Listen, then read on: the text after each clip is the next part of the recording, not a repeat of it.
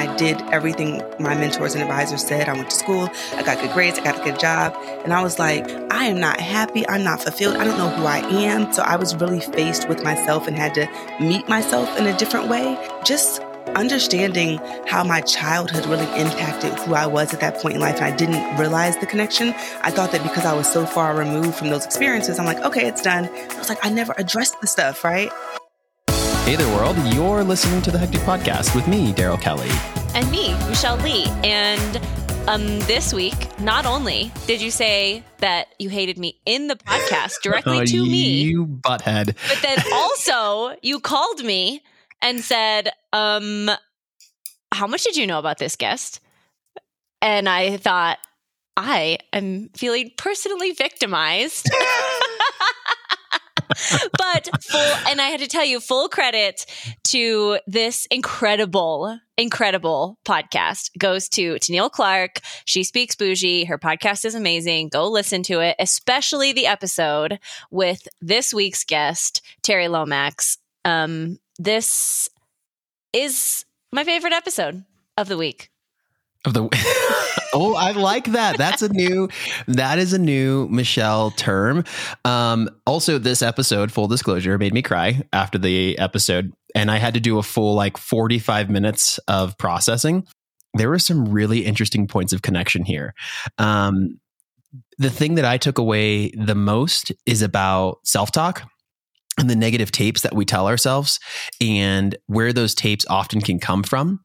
Uh, in this episode, we both talk about how some of our conditioning of these negative self tapes, these this hate talk that we have for ourselves, came from a very similar space of being in uh, abusive par- parental relationships growing up, and being able to have a conversation about so many parallels in life it was so nice to have the opportunity to be in a space similar to Lindsay Joe Scott, right? The space where you can take a breath with someone and know that you're understood and validated, but then it's also safe because those wounds no longer limit us and we're able to take hurt hate, take pain, take this trauma, have a healthy conversation with it, and then be able to demonstrate to others, because trauma is on a spectrum, demonstrate to others how things that happen to us ultimately don't have to define us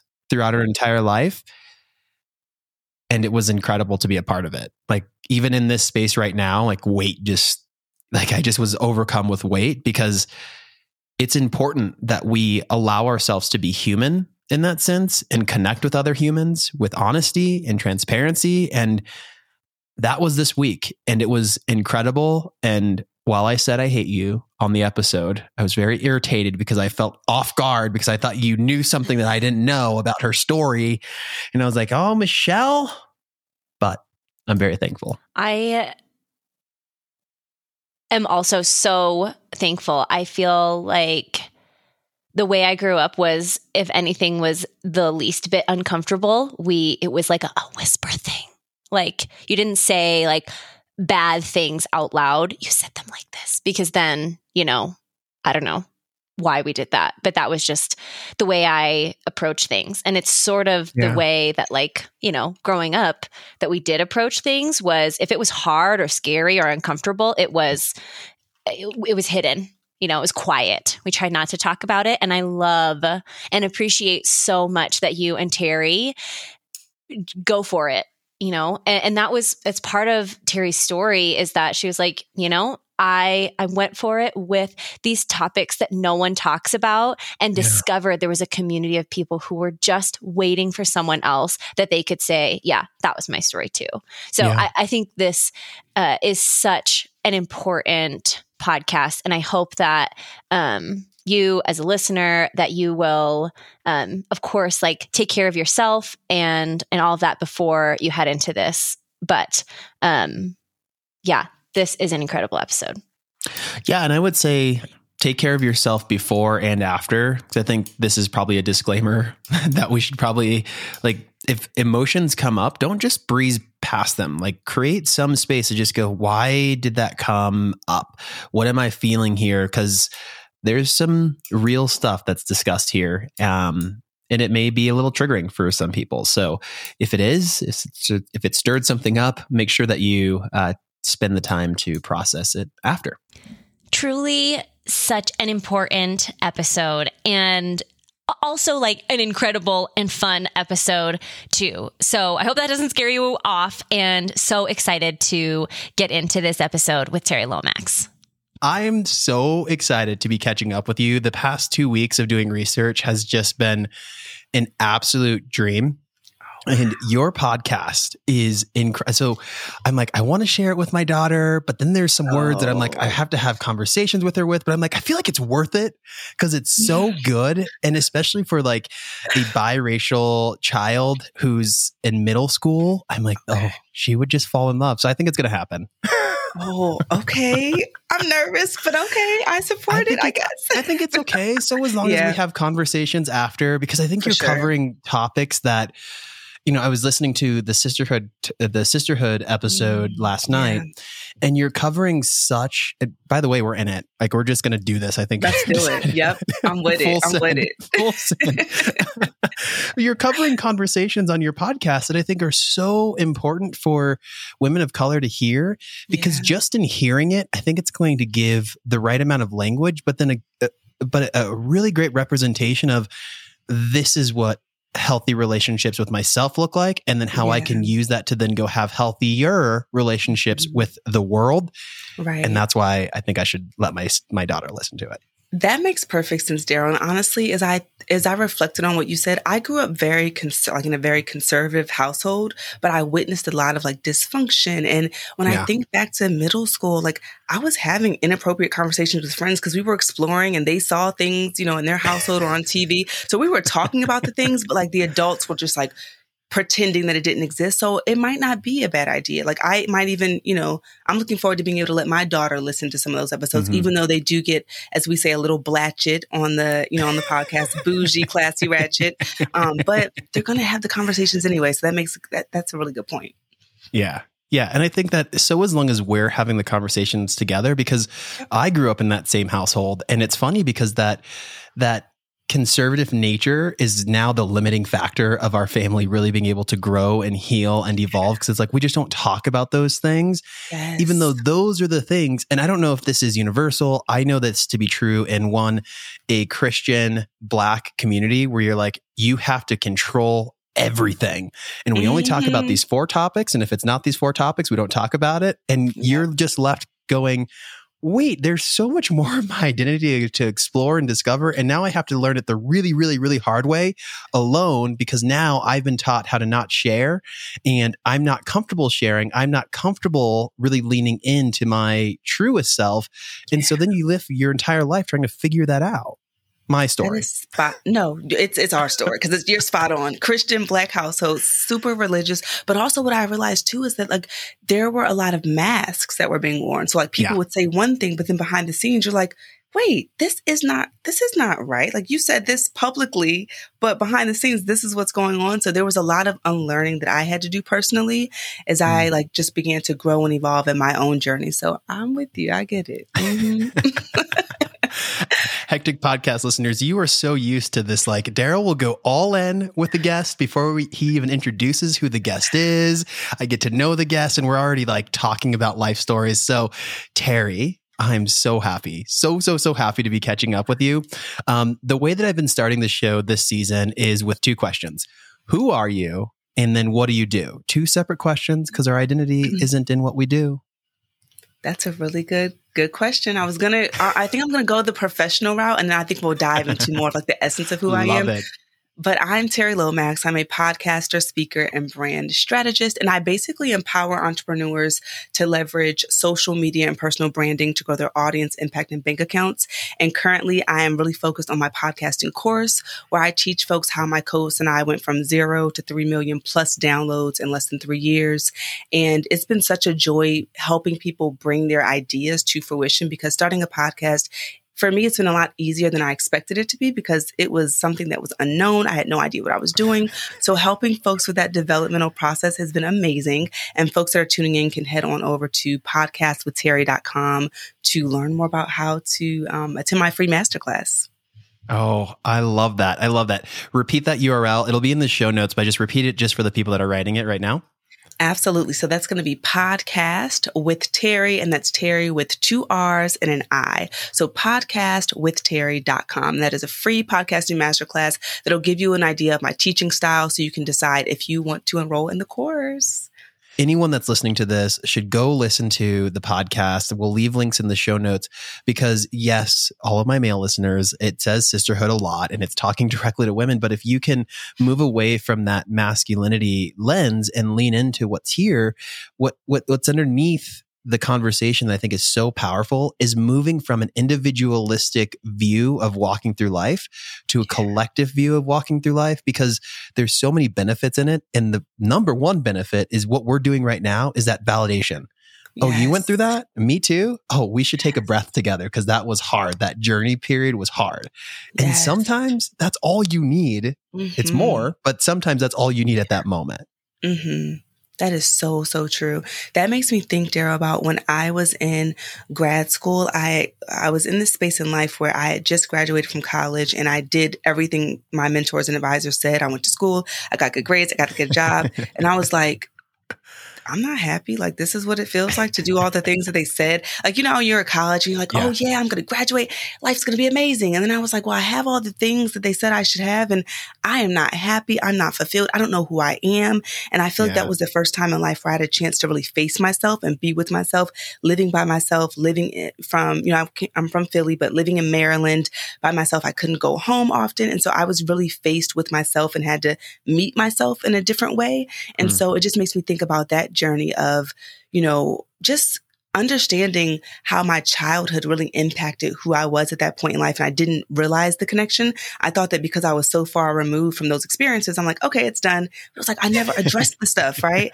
And so yeah. I started my very first brand in grad school and it was called Mocha Girls Pit Stop, where I just really talked about my story and created a space for other women to talk about some really taboo topics from like, you know, being molested, for, you know, by one of your parents to, you know, struggling yeah. with an eating disorder. Like it was very heavy. But what I realized is that as we began to share our stories, we had so much more in common. And one of my key stories that I shared was my, um, my tumultuous relationship with my mom. And a lot of women came out of the woodworks from around the globe and they're like, oh my gosh, I struggled with that too when it came to, you know, my relationship with my mom. And so, like you said, mm-hmm. having that community and getting that validation, it does allow you to kind of take a side, like, okay, it's not just me. Like other people are going through this and they're thriving. So I know that I can do yeah. it too. Well, and in that process, it allows you to peel off the layers that don't belong to you, right? Mm. So, you talking about your tumultuous relationship with your mom, I went through a similar journey with my mom. And it's funny because I actually used to think that it was my dad that I had so much challenge with because my dad was absent from the house. He was in and out of prison. So, I'm like, that's it. You abandoned me. And this is why I am the way that I am, you know, whatever that looks like. And it wasn't until going to therapy about 10 years ago that I started to go, oh, it's actually actually with my mom and here's how I can heal that and create better space for for for my relationship with the mom, my mom. But then that took off a layer of like, oh, that's my mom's burden. You know, some of these things, these tapes that are in my head now are actually yeah. my mom's tapes. And then that just kept going on and on and on. And I know that I'm not there yet. I know that there's tons of work to be done and this will be a lifelong journey.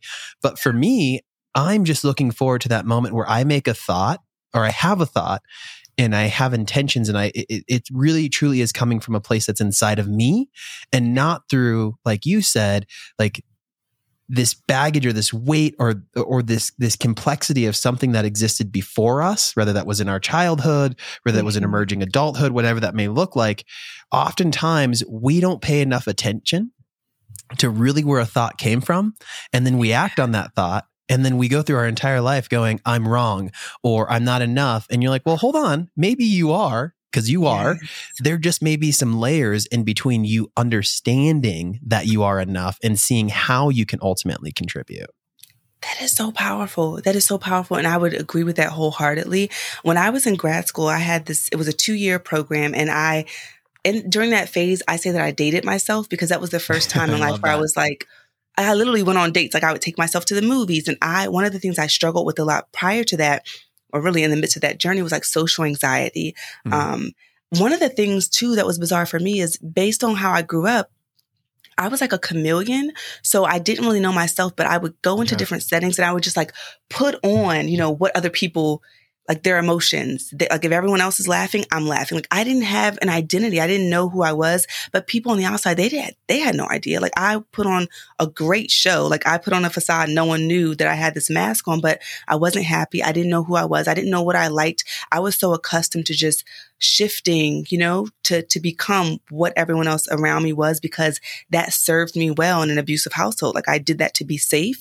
So Yeah. during that period of dating myself, I learned how to be by myself. And that was so powerful for me. Like it was game changing, leaning into solitude, not needing to be in a relationship. Because what I realized is that when I was dependent upon other people, I would put up with shit that I should not have put up with. Like I was just tolerating stuff in relationships where I was like, you are better than this. Like, you know, you don't have to put up with this. But when you don't want to be alone, you just kind of, you know, put up with any warm body that's next to you. And it's just like, okay, cool. Like, this is what it is. So I found a lot of value in that. I was going to go somewhere with that, Darryl, but I kind of forgot. But I wanted to ask you, with having, you know, my mom was in and out of jail since I was eight years old. With your dad being Wow. away, like, what effects did that have on you personally? Like, was there anything that you realized in adulthood that maybe him being away, like how it, is there anything in adulthood that you realized, I guess, that experience, I don't know, contributed to something that's showing up in adulthood, if that makes any sense?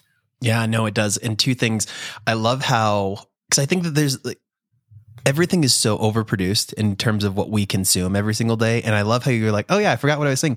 Yeah, because we're in conversation together. And yes. like for me, I often forget where I was going because I'm just like, I'm enjoying this conversation and here's the space that I have. So I love that you said that. Um, and for everyone that's listening, if you don't hear mistakes like that on a podcast or you don't hear like that human element, like, you know, Terri, Terri's podcast is a great example of this as well. It's not real and it's likely way overproduced, way over scripted, and you're, you're giving very curated content. Find more podcasts that are more organic.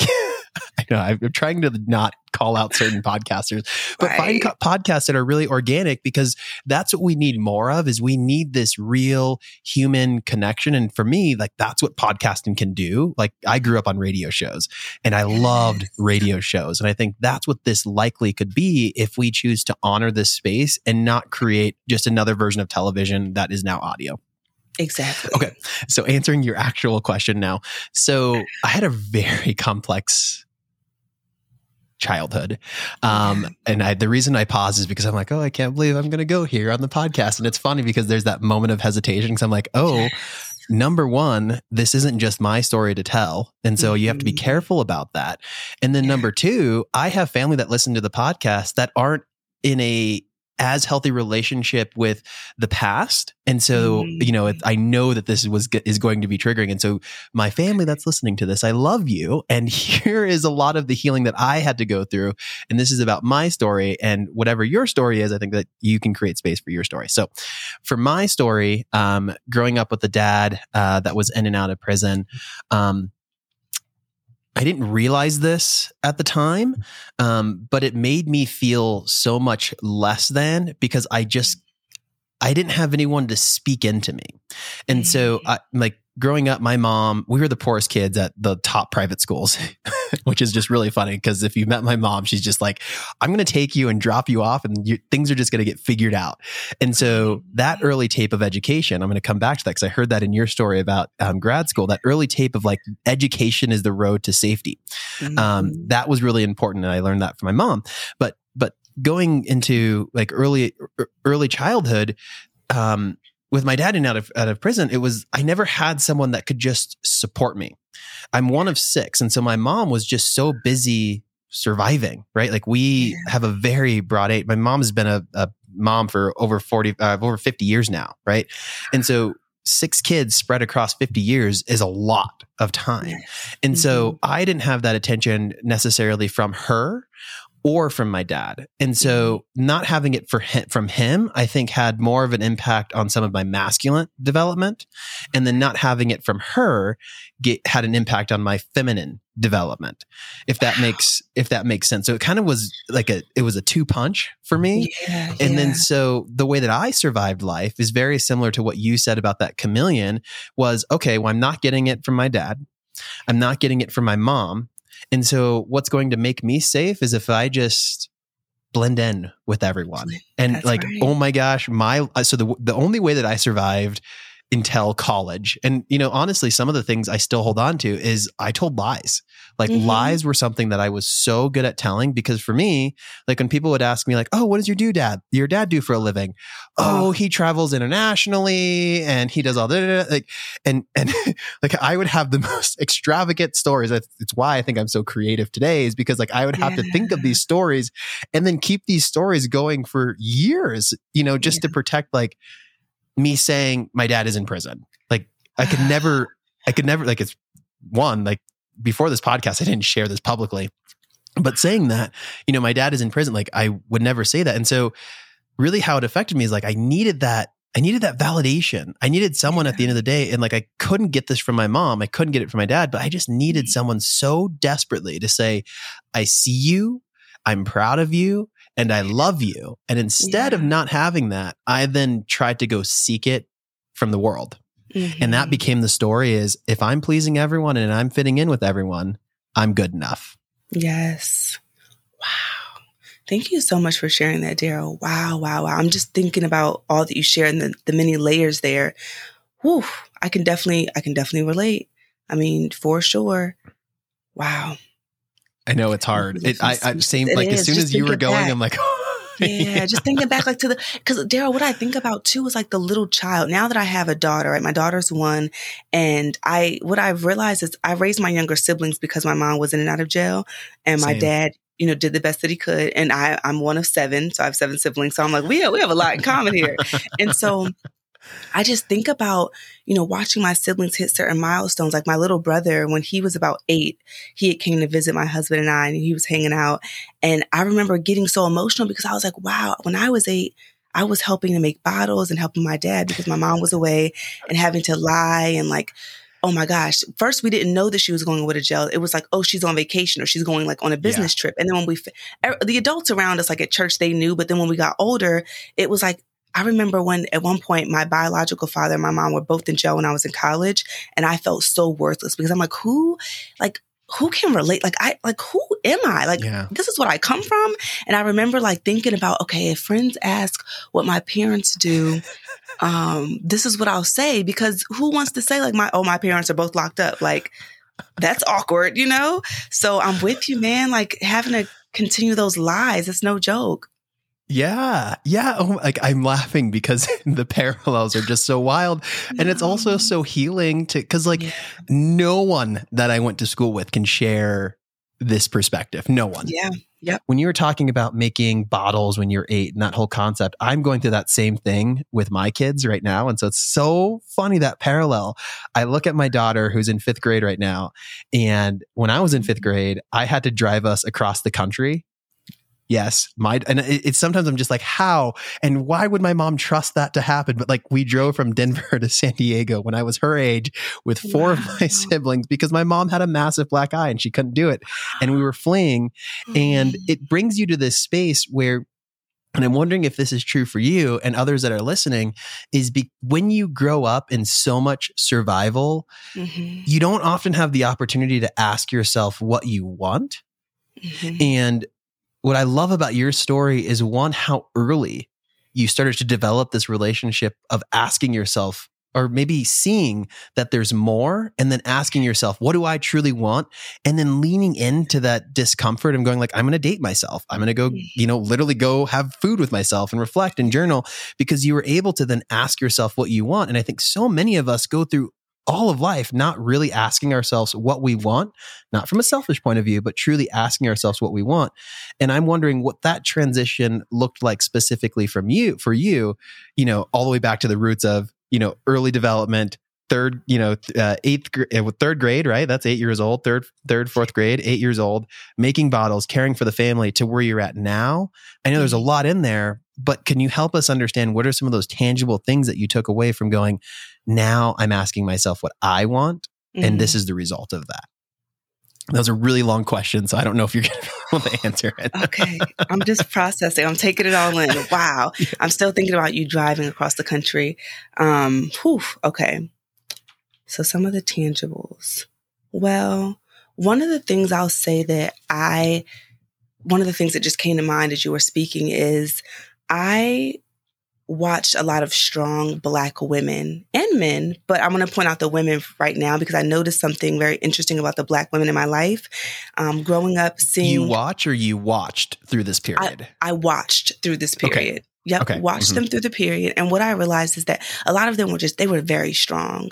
They mm. took on the weight of the world. So whether it was catering to their man, their families, like whatever it was, they were very strong. But I realized that a lot of them did not ask themselves the question, like, what do I want? Or they did not seriously mm. pursue the things that they wanted. And my grandmother, um, who's now uh, passed away, but rest in peace, my amazing grandmother, we were so close. And one of the things I admired about her is that even though she did, you know, raise her children and her grandchildren and cater to, you know, my grandfather and his dreams and goals, when she was in her 60s, she started a talk show like locally in the Philadelphia area. And I thought that was oh, the man. dopest thing ever. I was like, that is so cool, my mom. And she always had so so many dreams and goals, but she passed away before she had a chance to live them out.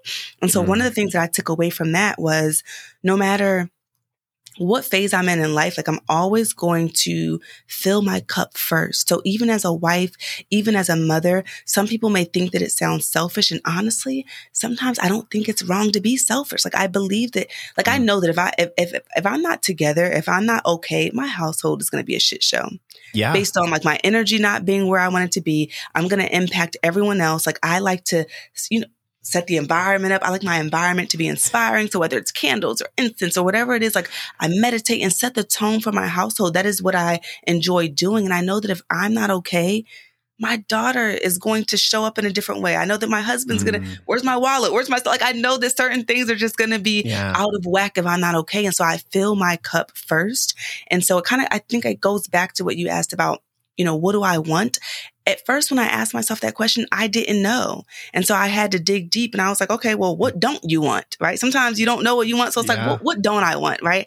One of the questions I asked myself as well was, you know, what kind of lifestyle do I want to live? I may not know what job I want. I know, may not know what career I want to move into, but what do I want to be able to do? Right? Like what brings me joy? And it took me a long time to dig into those questions. So while I was dating myself, I went to therapy for the first time ever, which is so bizarre to think about all the things I had been through abuse, molestation, like all these things. And like in grad school, it's like, oh, therapy, because that wasn't an option for me growing up. Like, we don't talk yeah. about our business. What happens in this house stays in this house. Like, therapies for white people. You know, a lot of us heard that yep. growing up. Thankfully, yep. the mental health field is is growing, expanding, and our community is more receptive now. But we heard those narratives online. I thought that therapy was for white people on Lifetime. Like that was just what growing up, right? Very yeah, erroneous. Same. Yeah. So in grad school, I did that. Because growing got, up, do you know a single person in your family, in your circle that went to therapy? No, but yeah. I know that there were people that struggled with mental health, and we would just say, "Oh, that's your crazy auntie. That's your crazy uncle." Like that's it, right? Yeah. Oh, they're bipolar. And we didn't really understand what bipolar meant then, right? So therapy, getting a life coach, journaling, mm. personality test. I mean, I dug in deep to understand who is this girl that I've been this this this this this flesh, this body, like that I've been living in, right? This, this earthly home. Yeah. Who is this person and who do I want her to become? And so those were some of the questions that I, that I asked myself. I still have the journal entries and reading them. Oh my gosh, Darryl, it's just like the waterworks, right? Just yeah. seeing how I've grown and developed over time. So I hope that answers the question. Oh man, this episode is just getting started. And trust me, you do not want to miss the rest of this amazing conversation. Quick side note to say the Hectic Podcast is brought to you by hecticapp.com. If you are a freelancer looking for a way to take control of your side hustle, get out of admin days, or simply get paid on time, Hectic is for you. With our Essentials plan, you get unlimited client and project management, invoicing, time tracking, and tons more ready to level up, give your clients their own portal and take charge of your sales pipeline with Hectic Pro. Get everything you need to start, manage, and grow your freelance business all in one place. Get started for free today at gethecticapp.com slash podcast.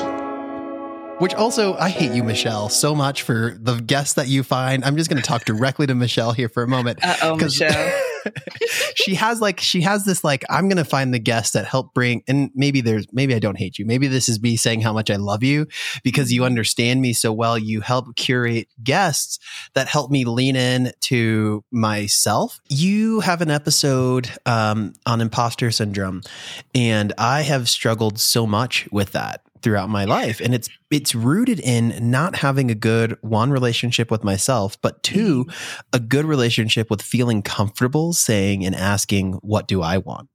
Mm. um, also what do i not like? Because that that is a it's a luxury. Like it really yeah. is. People don't understand this that have not went through very complex levels of trauma and survivalism. Asking what you want is a luxury. And if you have that in your life right now, stop this recording and and and and and create some space for gratitude because that it, it is something that many people in this world don't have the opportunity to do yeah. asking what i want what i don't like the things that i want to imagine in my life so many people don't have that and yeah. so if you have it use it because so many people wish they could have that and are living less than lives because mm. they don't have the opportunity to ask what you want. And for me, this process of journaling, this process of, of, of self identification through self discovery and self mastery helped me move away from this concept of imposter syndrome because I didn't ask myself what I wanted. And so ultimately, I mm. ended up in roles that I'm like, I don't really like this role, but I did go to school for this and I do have a master's. So I should be following and pursuing this and hated it. And because yeah. I didn't have good representation or good examples of what it looks like to be, you know, like a truly successful black male that's not in you know a high visibility role such as you know an athlete or doctor or yeah. lawyer you know i chose a different path it was very difficult to go what does this even look like and so i just go oh, i'm gonna mirror it i'm gonna mirror it i'm gonna mirror it shove your emotions down which is really just shoving yourself down and it's like so important. If you're a parent, you have to fight yes. for this because what's going to happen is we're going to get told who we should be because mm-hmm. we're going to mm-hmm. like through yep. primary school through post-secondary school it's going to go this is who you should be the world's going to tell it to us and it's our job as parents to help nurture this for those parents yep. i know that uh, the demographic skews that like half the people that are listening are not parents you will be one day and if you're not you'll mentor someone but this concept of really leaning in to challenging in a really healthy way to help create systems that create better self mastery later because and that's why I love freelancing so much because if if we can make freelancing something that is super tangible from a success point of view, it's ultimately going to create another yeah. outlet for those people that go, you know what, I don't want to be a manager at some fortune whatever company. I want to just create. Yes. And they're able to see people doing that successfully. I think it'll create yeah. new connectivity on what success looks like. And so that was a massive tangent. I have no idea where it was going, but I think there's some important nuggets there that I like think I imagine you'll respond to. Yes, those were absolutely amazing. And what I love is it sounds like you are parenting very different from, very differently from the way that you were parented. And I'm sure that the old folks, like in our families, would probably listen to that and like, you don't ask no child what they want or whatever it might be. But I'm with you. Like, I thought that based on how I grew up, I used to think that I would be this very conservative parent and like, you know, do as I say and not as I do. And but I believe that I'm my grandparents will probably roll over in the grave if they understand. Like once I get to that point in, you know, my daughter's life, the way that I'm gonna include her in on the process, like very intentional parenting and not teaching her what to think, but how to think. That's so yes. important, right? And so whether it's like religion and she wants to explore different religions or whatever it might be, like having conversations, that's going to be so important in my household. And my husband and I are on the same or on the same page about doing that. And so it's very different, but I think that we're definitely going to be raising um, free thinkers who are yeah. thinking outside the box, who've thrown the box away, right? They're just like building a new a new way of living and thinking and and carrying on the next generation. So I love that. Kudos to you. Thanks. It's not easy. oh, I'm sure. I'm sure. Well, one thing I want to say, John, I want to kind of go back to what you said earlier. You talked about things that hold you back. And we were talking about our journeys and like being grateful for the journey. And I think about you giving your children the opportunity to have these experiences where they can expand their mind and really think critically. Like that's so important yeah. to do that when you're younger. And it makes me think about all of the experiences that I've had when I was younger. Now, in the moment as a child, they were so, they were so challenging. Like I remember asking like, why me so many times? And I didn't realize the level of dysfunction that I was in until I got older and I looked back and I was like, oh, I've lived in 14 different residences, including a hotel and a shelter before I went away to college. Like, oh, that's, that's that's insane. It is insane. But I didn't realize that in the moment. I was like, oh, we move a lot. I get to go to different schools. I get to meet new friends. Yep. It developed in me skills that I can't get at Harvard. Like it developed in me skills that I, I can't buy at the bookstore. Right. And so I think about the empathy that I have. I think about the resilience. I mean, I remember chatting with one of my tech colleagues during the pandemic and he was like this is one of the most challenging times of my life and again we're not trauma shaming folks or anything but it was interesting to me because I was like, what? The pandemic is the most challenging thing for you? And I was like, must be, must be nice because goddamn, right. the stuff that I went through in life, I really feel so equipped to handle just about anything, right? Anything. I've lost a parent. I've been through all this adversity. And so I feel like now, instead of wearing my adversity like a badge of shame, it really is a badge of honor. And it makes yeah. me more unique. It makes me interesting. It makes me, um, be able to be a great leader because I know that if something tanks and if we, you know, are homeless, like we're going to be okay. I've been, I've been here before, right? Like, you know, once you've hit rock bottom, it's like there's nowhere else to go but up. Like we're, we're good. I got this, you know?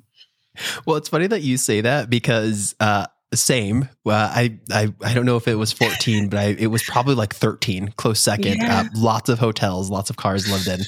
Um, but this concept of um, what's at risk was introduced to me from my um, mm. my coach a few years back and it goes into my perfectionism and how i've kind of started to recover from perfectionism is because she literally would sit me down and sometimes this would take the entire hour uh, to get to real talk.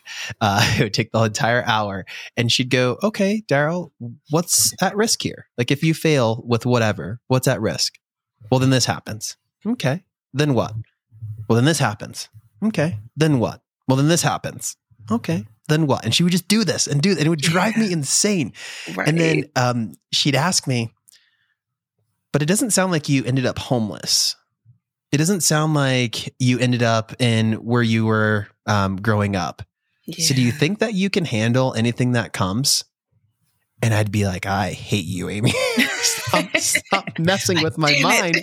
Exactly. But I think it's important.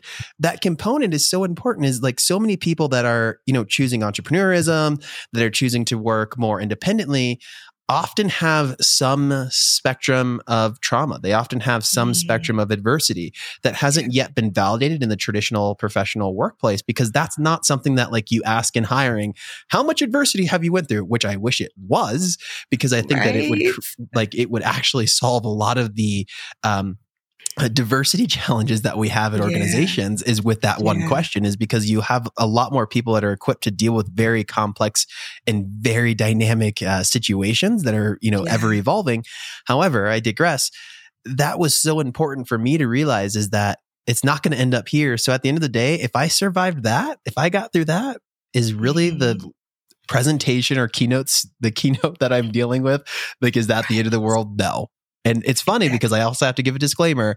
I am not perfect at this yet. Like as I'm talking about this, I will go have a freak out later this afternoon about something. So I just want to make sure that yeah. that disclaimer is out there. it definitely is a process, Darryl. That is another thing that I've learned too is like nothing is set it and forget it. I remember again back in grad school, right when I was dating myself, confidence. I worked on confidence, and I had affirmations all around my apartment, and it was just this place of that. me getting to learn and love myself. And I, I after that phase in life, like I stopped doing a lot of the things that I did then because I was in this phase of like I'm building myself, and I felt confident after that two year period. I was like, okay, great.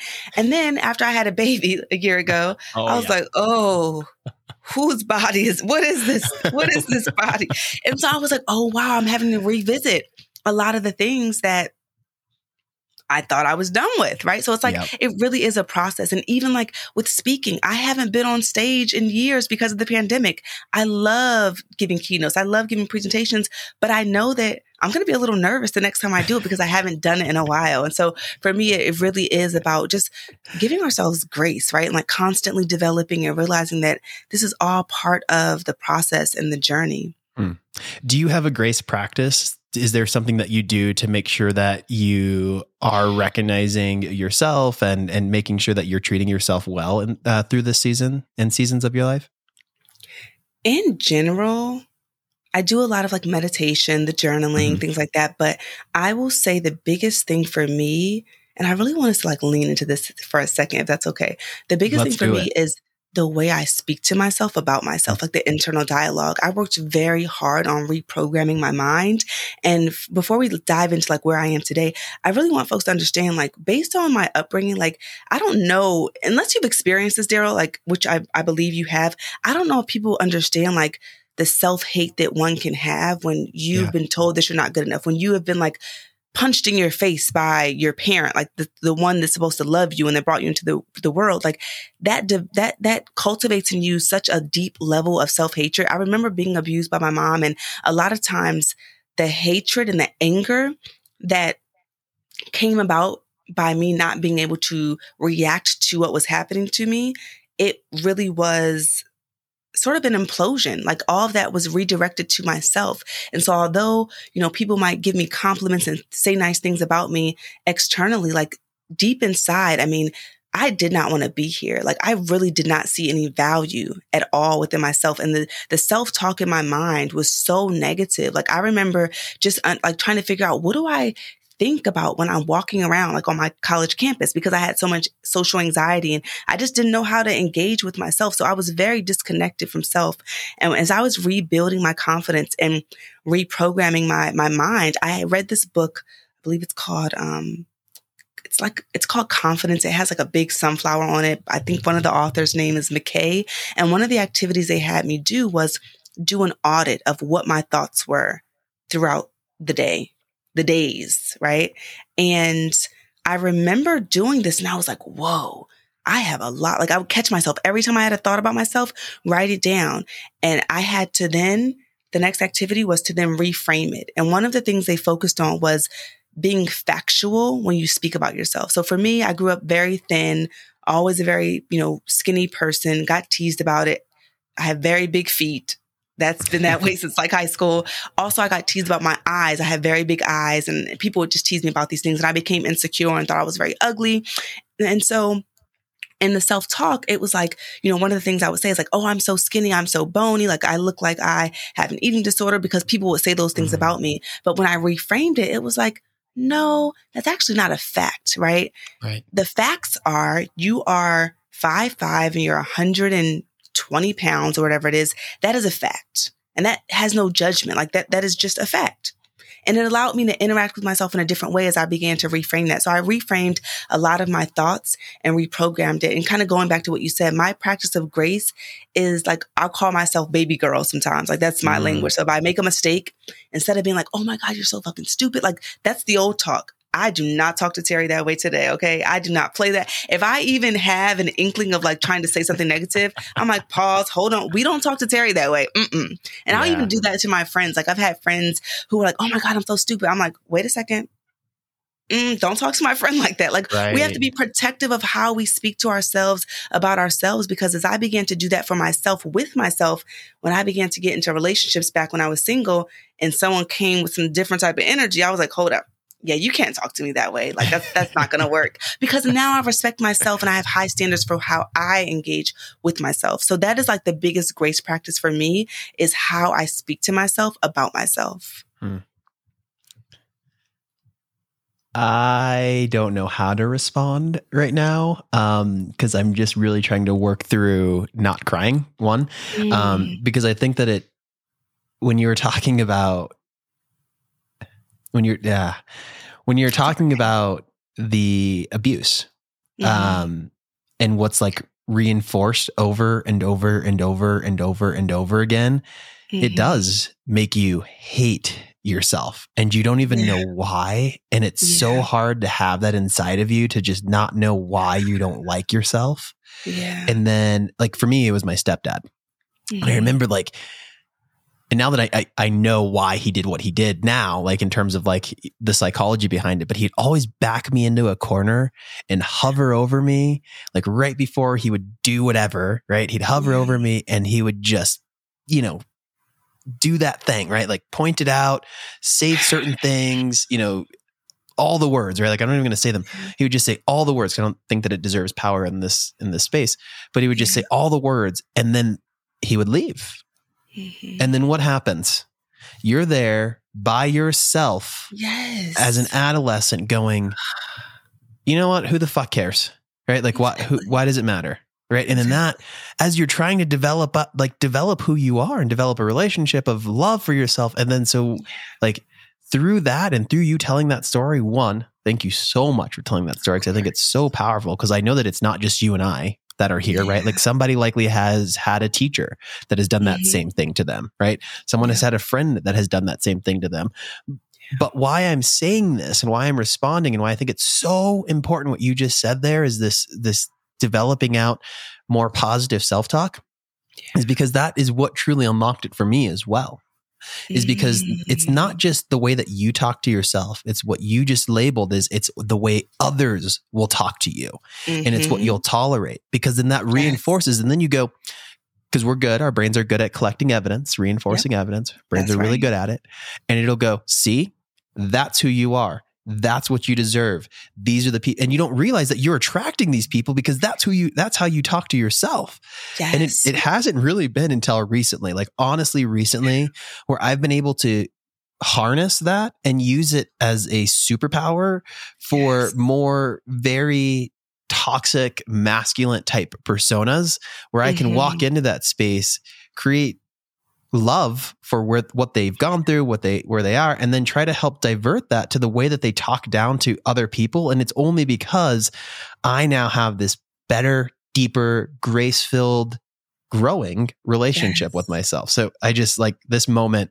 i will cry after this episode. Yeah. i'm trying to hold it together to get through the last few minutes of whatever this is but this is important and i appreciate you sharing Thank you, Darryl. I really appreciate that. And I've definitely tried to, although I value crying, like I don't want to ugly cry on the podcast and like distract us from the story. Like, that's just my thing. Like I will cry probably later too, but I appreciate you sharing as well because this is important. And I don't think people talk about, like, I want to talk about the taboo things. I want to talk about those nasty, Yeah. icky feelings, you know, that people don't get like, people kind of just like brush over. It's like, oh yeah, I was abused and this happened. And I get that, you know, we all have our responses to trauma and we don't want to dive in too deep and things of that nature. But I really like to dig in because I want people to understand like if you're in that space and you don't feel like you have any hope or you just like you look in the mirror and you're just like fuck this is like this is what I this is this is me like you're not alone you know like I've been there you know? And it definitely is a process. So I appreciate you sharing. Um I, I thought of a few other things like that just came to mind as you were sharing but I'm down to just go with the flow.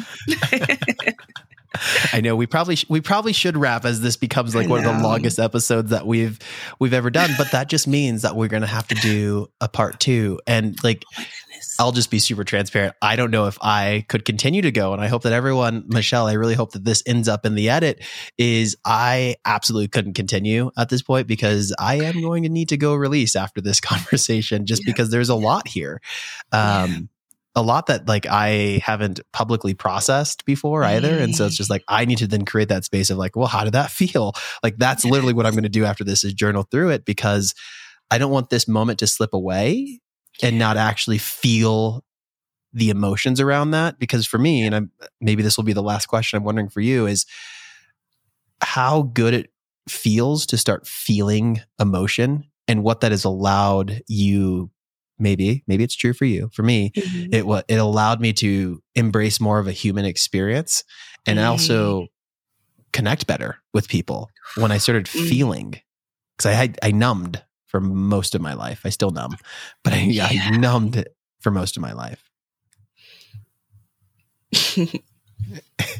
well, with tissues. because um, what I'll say is that for a long time, like I'm, uh, what was the word I was thinking of? Oh, yeah, you got me off guard with that one. So Yes, I was yeah, definitely. We're both going to need um, processing. We're both going to need processing. I, I, don't have tissues. so I have the toilet paper on me. This is this is as real as it gets, guys. I love but no, this. for me, Darryl, numbing was my thing, and I remember yeah. one of my teachers, my high school teacher, when he saw me sharing my story more on Facebook, he he's like, "I never knew you were going through that," because I was mm. so great at plastering a smile on my face, yeah. even though I was experiencing turmoil on the inside. And part of that chameleon life meant that when I felt emotions, I suppressed them. So I was like, it was a total mind fuck on the inside to you know, be abused. And then, you know, your parent might say like, don't cry or I'll give you a reason to cry. And it's like, well, you just yeah. punched me. So that whole thing. So I, w- I was very disconnected. And I know this is like a professional setting, but I, I do think this is important to say it, that numbing occurred in all areas of life. So it was personal relationships, even sex, right? Like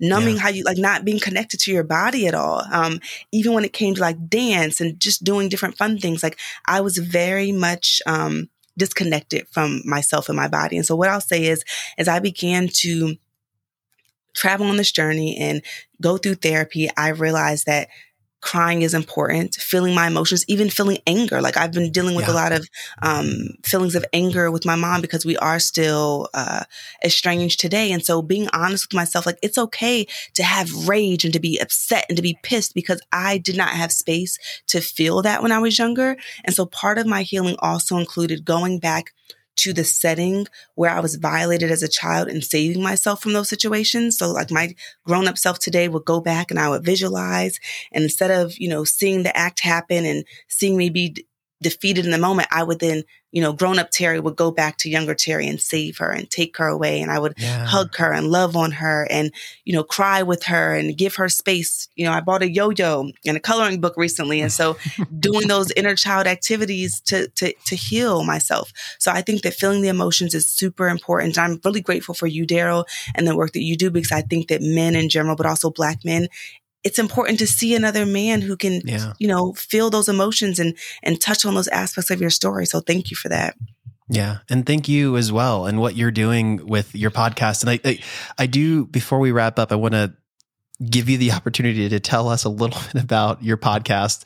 Um, let us know where to find it and where to keep up with you, Miss Lovely Terri Lomax. Absolutely. So I am on social media. Instagram is my favorite playground. You can find me at Terri Lomax. That's T E R R I L O M A X at Terri Lomax on most social media platforms. And my co-host and I, Dr. Dom, we have a podcast called Cultivating Her Space. Her is an acronym for healing, empowerment, and resilience. And we literally just created this to be a space for uplifting Black women. Although we have men and women from all backgrounds that tune in, we touch on everything from fibroids to fake friends. And we've released episodes every single Friday, like clockwork for the past three years. We yeah, release episodes every week. So you can find us. We have almost 200 episodes released to date. So come and check us out. And I hope you enjoy. Please, please support like the, the people that have podcasts that I bring onto the show, that we bring onto the show.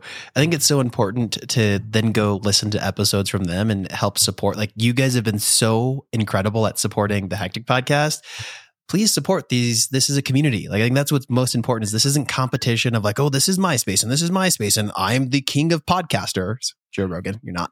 Um, the king or queen of podcasters, whatever they look like. This is a community. And I think it's important. Like go listen to these episodes because if you liked or enjoyed something here, you'll likely continue to engage there. And it's helping support incredible people. It's why we bring them on the show is to help show that this is a collective. This is a we. This is not an I. And so please do support that. Um, and until next time, my friends, I know this is a really odd sign off. I'm like trying to figure out how to get this wrapped up as quickly as possible so that I can go process on my own. But until next time, my friends, love you dearly. Peace.